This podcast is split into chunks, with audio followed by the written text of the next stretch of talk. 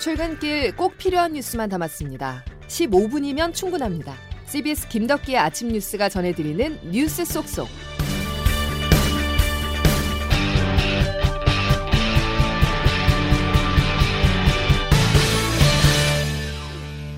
여러분 안녕하십니까? 4월 8일 김덕기 아침 뉴스입니다.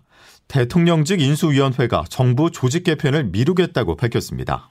인수위 기간 중 조급하게 결정해서 추진하기보다는 최근 국내외 경제 문제 그리고 외교 안보의 엄중한 상황을 고려해서 민생 안정과 외교 안보 등 당면 국정 현안에 집중하는 것이 바람직하다고 판단했습니다. 상당히 이례적인 일이죠. 인수위는 새 정부 철학을 담은 정부 조직도를 내놓는 게 주된 임무 중의 하나인데 이를 정부 출범 이후로 미루고 현 정부 조직 체계에 따라서 장차관을 인선하겠다는 것입니다. 조태인 기자와 궁금한 부분들 몇 가지를 짚어보겠습니다. 조 기자. 네, 안녕하세요. 자, 인수위가 속도 조절에 나선 이유 뭡니까? 아무래도 현재 여소야대 상황이라는 게 가장 주요했던 것으로 보입니다. 예. 조직을 개편하려면 국회에서 정부 조직법이 통과돼야 되는데 현 상황에서 여당의 협조를 얻기 쉽지 않다고 본 겁니다.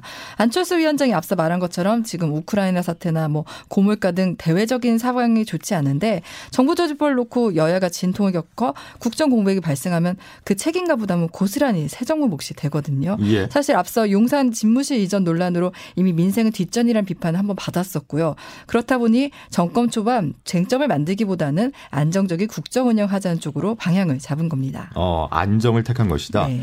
그 조직 개편을 미루겠다는 거는 여성가족부 장관도 임명하겠다는 말이잖아요. 네. 그럼 결국 여가부 폐지 공약에 후퇴하는 꼴입니다. 그렇죠. 이거는 이보 전진을 위한 일보 후퇴 정도로 표현할 수 있는데요. 예. 앞서 말씀드린 대로 이제 여소야대 상황을 고려한 것이고요. 또 이제 대선 끝난 지 얼마 안 됐지만 6월에 지방선거를 앞두고 있잖아요. 차기 정부 입장에서는 지방선거도 매우 중요하거든요. 예. 앞서 대선에서 이제 0.73%포인트 어려운 승리가 이제 성별 갈라치기 때문이라는 분석이 많았던 만큼 이제 지방선거 앞두고 여가부 폐지를 몰아붙였다가는 역풍을 맞을 수 있습니다. 그래서 일단 여가부 장관은 임명하되 추후에 개편하는 쪽으로 가닥을 잡은 겁니다. 안철수 위원장입니다. 여가부 장관께서는 조직을 운영하면서 그 조직에서의 문제점이 무엇인지 그리고 좀 더 국민들을 위해서 나은 개편 방안이 있는 것인지 네, 이 때문에 이번에 내정될 여가부 장관은 추후 이제 폐지를 비롯한 조직 개편 상황을 고려해 여성 성평등 문제보다는 인구나 가족 정책 전문가를 발탁하겠다는 방침입니다. 예. 당초 윤석열 당선인의 계획이 이제 수정이 돼야 되는 건데 정부 운영 원활히 잘 될까요? 네, 당장 이번에 살아남게 된 조직들도 이제 불안정할 수밖에 없는데요. 예, 예. 여가부 폐지를 비롯해 뭐 중소벤처기업부, 교육부 축소 이런 얘기를 해왔었거든요. 일단 이들 조직은 그대로 운영하겠다는 건데 이제 이들 조직 후보자들이 자- 청문회를 통과하고 장관에 임명된다고 해도 한시적 장관, 시한부 조직에 대한 우려를 나올 수밖에 없는 상황입니다. 그렇죠. 근데 이제 조직 개편은 새 정부 철학이 담긴 것이긴 하지만 차기 정부 입장에서는 이제 갈등보다는 안정을 택한 것이고요. 예. 윤석열 정부 1차 내각 인선 발표는 이번 일요일에 하게 되는데요. 이번에는 경제와 외교 안보 분야에 대한 발표가 예상됩니다. 예. 그렇다면 조직 개편 언제쯤 추진될까요? 가깝게는 이제 지방선거 이후가 꼽히고요. 더 길게는 이제 민주당뿐 아니라 각계 의견을 청취하고 정기국회가 열리는 9월 전후에 추진하는 방향도 검토 중입니다. 일각에서는 이제 여소야대가 지속되는 상황에서 조직 개편안이 장기간 표류할 수 있다 이런 관측도 조심스럽게 나오고 있습니다. 예, 여기까지 듣죠. 조태임 기자였습니다. 국민의힘은 정부 조직 개편만 민주당 눈치를 보는 건 아닙니다. 국무총리 후보자 인선도 172석의 민주당 분위기를 살펴야 하는데요. 그런데 한덕수 총리 후보자에 대한 기류가 좋지 않습니다. 고액 보수, 이해 충돌 논란에 이어서 부동산과 관련한 의혹도 터져나왔는데요. 인사청문 테스크포스까지 꾸린 민주당은 한 후보자가 의혹을 제대로 해명하지 못한다면 낙마를 밀어붙이겠다는 계획입니다. 김동빈 기자입니다. 한덕수 후보자가 지난 2012년 미국 대사를 끝으로 공직을 떠난 지 딱 10년. 한 후보자의 재산은 82억 원으로 10년 전에 비해 40억 넘게 늘어난 것으로 나타났습니다. 한 후보자는 김현장 법률사무소에서 2017년부터 4년 4개월간 고문으로 일하면서 19억여 원의 고문료를 받았습니다. 법률가가 아닌 고위관료 출신인 한 후보자가 어떤 업무를 하며 이 같은 고액 연봉을 받았는지 총리직을 수행하면서 이해 충돌 우려가 없는지 등의 의혹이 나올 수밖에 없는 대목입니다. 부동산 고리 임대 논란도 나왔습니다. 1989년부터 10년간 서울 종로구의 단독주택을 외국계 기업에 임대한 한 후보자는 매매가의 두 배에 달하는 6억 원의 임대 수익을 얻은 것으로 알려졌습니다. 한 후보자가 당시 통상 분야 고위 관료였던 만큼 지위를 이용한 고리 임대 아니냐는 의혹이 불거진 겁니다. 한 후보자는 입장문에서 직무수행 과정에서 해당 회사들의 이해관계에 관여한 사실이 없다며 계약 과정을 모두 중개업소에 이름했고 임대 수입은 투명하게 신고하고 세금을 납부했다고 밝혔습니다. CBS 뉴스 김동빈입니다. 국민의힘은 오늘 오전 국회에서 의원총회를 열고 21대 국회 세 번째 원내대표를 선출합니다. 4선의 권성동 의원과 3선의 조혜진 의원이 맞붙습니다. 다음 소식입니다. 오늘 새벽 마라도 남서쪽 해상에서 해양 경찰 소속 헬기가 추락해 두 명이 숨지고 한 명이 실종됐습니다. 사고 헬기는 대만 해역에서 조난된 우리나라 선원 수색을 위해서 이동 중이었습니다. 장규석 기자의 보도입니다. 사고가 발생한 건 오늘 새벽 1시 30분쯤입니다. 남해지방 해양경찰청 항공대 소속 헬기가 제주도 서귀포시 대정읍 마라도 남서방 321km 해상에서 추락했습니다. 당시 헬기엔 승무원 4명이 타고 있었는데 기장 1명만 구조됐고 부기장과 전탐사 등 2명은 숨졌습니다. 정비사 1명은 실종 상태로 해경 경비함정과 해군 군함, 민간 어선 등이 총 동원돼 수색 작업이 벌어지고 있습니다. 사고 헬기는 앞서 해경 경비함정 3012함에 구조대원 6명을 내려준 뒤 부산으로 돌아가기 위해 이륙한 직후 추락한 걸로 알려지고 있습니다. 해경 3012함은 어제 아침 대만 해역에서 조난 신고가 접수된 선박 교토 1호 수색 임무를 맡고 사고 해역으로 향하고 있었습니다. 교토 1호에는 한국인 선원 6명이 타고 있었는데 조난 신고가 접수된 뒤 실종된 상태로 대만 당국과의 협조 아래 수색과 구조 작업이 진행 중입니다. 결국 우리 선원이 타고 있는 실종 선박을 수색하기 위해 해경 경비함이 대만 해역으로 급파됐고 이를 위해 구조대원을 해상에 있는 경비함에 충원하는 과정에서 헬기가 추락하는 2차 사고가 발생한 것이어서 안타까움을 더하고 있습니다. CBS 뉴스 장규석입니다. 코로나19 소식으로 이어가겠습니다. 신규 확진자는 꾸준히 줄고 있습니다. 다만 사망자 감소세는 생각보다 더딘 흐름을 보이고 있는데요. 최근 코로나19 사망자의 나이대를 보면 고령층이 절대적입니다. 지난주 사망자 2,312명 중에 60대 이상이 93.8%를 차지하는데요. 방역당국은 고령층과 미접종, 기저질환을 가진 경우 여전히 코로나에 취약하다고 보고 고령층 대상 4차 접종을 검토 중이라고 밝혔습니다. 이상원 역학조사 분석 단장입니다. 백신의 효과가 현재까지 유지되고 있지만 여기에 대해서 약화의 가능성도 있고 또 가을철에는 계절적인 그 영향으로 인해서 다시금 유행이 발생할 수도 있는 상황입니다. 지금 정부에서는 4차 접종 외에도 가을 겨울철 재유행 가능성에 대비해서 중간고사를 볼 수 있게 해달라. 일부 학생들의 목소리입니다. 교육부가 이번 학기에도 중고등학생 확진자의 중간고사 응시는 불가능하다는 방침을 내놓자 반발하는 분위기가 확산하고 있는데요. 인수위도 정부가 적극 나서달라고 촉구했습니다. 양승진 기자의 보도입니다. 코로나19에 확진돼 등교하지 못한 학생은 출석은 인정받지만 중간고사나 기말고사는 치르지 못합니다. 교육당국은 대신 기존에 응시한 평가 성적을 기준으로 인정 점수를 부여해 왔습니다. 내신에서 소수점 차이로도 등급이 갈릴 수 있는 만큼 인정 점수는 일부 학생들에게 불리하게 적용할 수 있습니다. 최근 일주일 동안 확진된 중고등학생은 10만 3천 명에 육박합니다.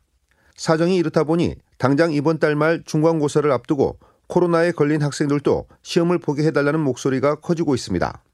방역 당국은 확진자 시험 관리 계획이 마련되는 대로 적극 지원하겠다는 입장을 밝혔습니다. 대통령직 인수위도 해결을 촉구했습니다. 안철수 대통령직 인수위원장입니다. 선거뿐만 아니라 각종 국가시험 응시도 가능하도록 방법을 찾고 있는데 마스크를 착용하고 별도 공간에서 시험을 보도록 할 수. 교육부도 방역 지침이 바뀌면 검토하겠다며 한 발 물러섰지만 현장에선 확진 학생 관리에 어려움을 호소하고 있습니다. CBS 뉴스 양승일입니다. 러시아군의 만행이 속속 밝혀지면서 러시아가 국제사회에서 잇따라 쫓겨나고 있는데요. 오늘 새벽에는 유엔 인권이사회에서 사실상 퇴출됐습니다. 국제부 장성주 기자입니다. 유엔 인권이사회는 특별총회를 열고 우리나라 등 93개국의 찬성으로 민간인을 대량 학살한 러시아의 이사국 자격 정지를 가결했습니다. 이에 따라 러시아는 유엔 인권이사회에서 결의안을 내거나 표결에 참여하지 못하고 발언권도 없어졌습니다. 러시아는 이런 결과에 반대하며 곧바로 탈퇴를 선언했는데 해고된 후 사표를 낼 수 없다는 비판이 나왔습니다. 다만 북한과 중국이 러시아의 퇴출을 공개 반대하고 사우디아라비아와 아랍에미리트 등이 기권하면서 반대와 기권 등이 193개 유엔 회원국의 절반을 넘었습니다. 또 러시아의 유엔 안전보장 이사회 상임 이사국 지위에는 변동이 없어 유엔 내에서 영향력은 건재할 전망입니다. 한편 WHO 세계보건기구는 우크라이나 전쟁이 장기화하면서 화학무기 공격 가능성을 언급했습니다. 러시아는 우크라이나가 화학무기 공격을 계획하고 있다고 주장하는데 서방은 러시아가 화학무기를 사용하기 위해 사전 작업을 한 것이라고 분석합니다. CBS 뉴스 장성주입니다. 국제적으로 여러 악재 속에서도 삼성전자가 1분기 깜짝 실적을 기록했습니다. 그런데 주가는 연일 맥을 못 추면서 하락하고 있는데요. 이런 흐름은 단순히 국민주라서 우려스러운 게 아니라 삼성전자가 우리나라 수출에서 큰 역할을 차지하고 있기 때문에 심상치 않게 받아들여집니다. 어떤 이유로 주가가 떨어지고 있는 것인지 김승모 기자가 짚어봤습니다. 삼성전자는 1분기 연결 기준 잠정 실적을 집계한 결과 매출 77조 원, 영업이익 14조 1천억 원을 기록했다고 발표했습니다. 지난해 3분기에 분기 매출 첫 70조 원 시대를 연 뒤 2분기 연속으로 최고 기록을 갈아치웠습니다. 영업이익 역시 전 세계적인 반도체 호황기였던 2018년 1분기에 이어 역대 두 번째로 높은 기록입니다. 깜짝 실적에도 주가는 반등 기미를 보이기는커녕 더 떨어졌습니다.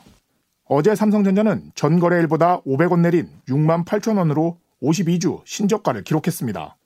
증권가에서는 삼성전자가 1분기 이후 실적 개선을 이어갈 전망이어서 주가 상승 여력이 많은 것으로 보고 있습니다. 하지만 우려의 목소리도 나옵니다. 대내외 악재와 더불어 개선 조짐이 보이지 않는 파운드리 정상품 비율과 이로 인한 대형 고객 이탈, 갤럭시 S22 게임 optimizing 서비스 논란이 주가에 영향을 미쳤다는 분석입니다. 결국 삼성전자 스스로 기술력을 통한 해법을 제시해야 하는 과제를 안게 됐습니다. CBS 뉴스 김승모입니다. 미국 프로야구 메이저리그가 우여곡절 끝에 오늘 개막했습니다. 토론토의 류현진 선수를 비롯해 우리 선수 모두 4명이 올 시즌 빅리그를 누빕니다. 임종률 기자가 보도합니다. 지난 2년 동안 토론토의 에이스로 활약한 류현진은 올해는 3선발로 오는 11일 텍사스와 경기에 시즌 첫 등판합니다. 베리오스와 가우스먼 등 몸값 1억 달러가 넘는 투수들이 가세하면서 류현진이 살짝 밀린 모양새입니다.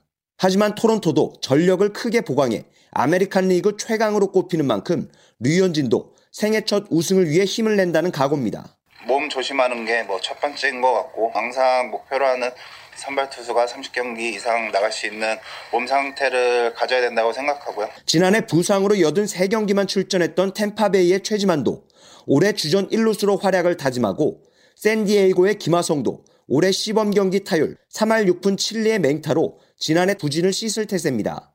피치버그의 박효준도 미국 진출 7년 만에 개막전 명단에 올라 주전 경쟁에 나섭니다. CBS 뉴스 임종률입니다. 정보라 작가의 저주토끼가 어제 부커재단이 발표한 부커상 인터내셔널 부문 최종 후보 6편 가운데 하나로 선정됐습니다. 부커상은 노벨 문학상, 콩쿠르상과 함께 세계 3대 문학상 가운데 하나로 다음 달 26일 최종 수상작이 발표됩니다. 내일부터 17일까지 서울 여의도 윤중로에서 3년 만에 벚꽃길이 개방됩니다. 영등포 구청은 마스크를 착용하지 않거나 걸어가면서 음식을 먹는 사람들을 계도하기 위한 인원 360여 명을 투입해 방역과 기초 질서 유지에 나선다는 계획입니다. 김덕기 아침 뉴스 여러분 함께하고 계십니다. 이제 기상청 연결해 자세한 날씨 알아보겠습니다. 이수경 기상 리포터. 네, 기상청입니다. 예. 아침부터 봄 기운이 느껴집니다. 네, 오늘도 큰 일교차만 주의하신다면 봄 기운이 완연할 것으로 보입니다. 특히 아침 기온은 어제보다는 약간 낮지만 낮에는 어제보다 포근한 날씨가 예상되고 있는데요. 대부분 20도를 웃돌 것으로 예상됩니다. 현재 아침 기온 서울 5도, 부산은 11도를 나타내고 있고 낮 기온은 어제보다 높겠습니다. 부산이 18도, 서울과 수원, 동두천, 원주 20도, 대전 23도, 광주 24도로 낮 동안에는 봄 기운이 가득 하겠습니다. 중부지방과 경북을 중심으로 건조특보가 내려진 가운데 강원 영동에는 강한 바람이 불면서 화재 사고 나지 않도록 주의를 하시기 바랍니다.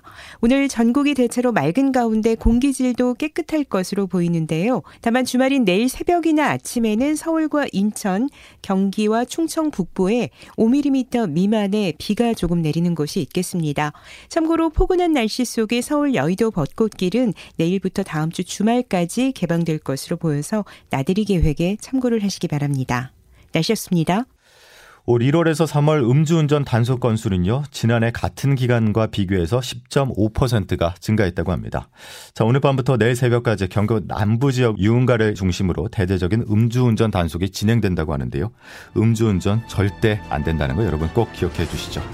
자, 금요일 김덕기 아침 뉴스 여기까지입니다. 고맙습니다.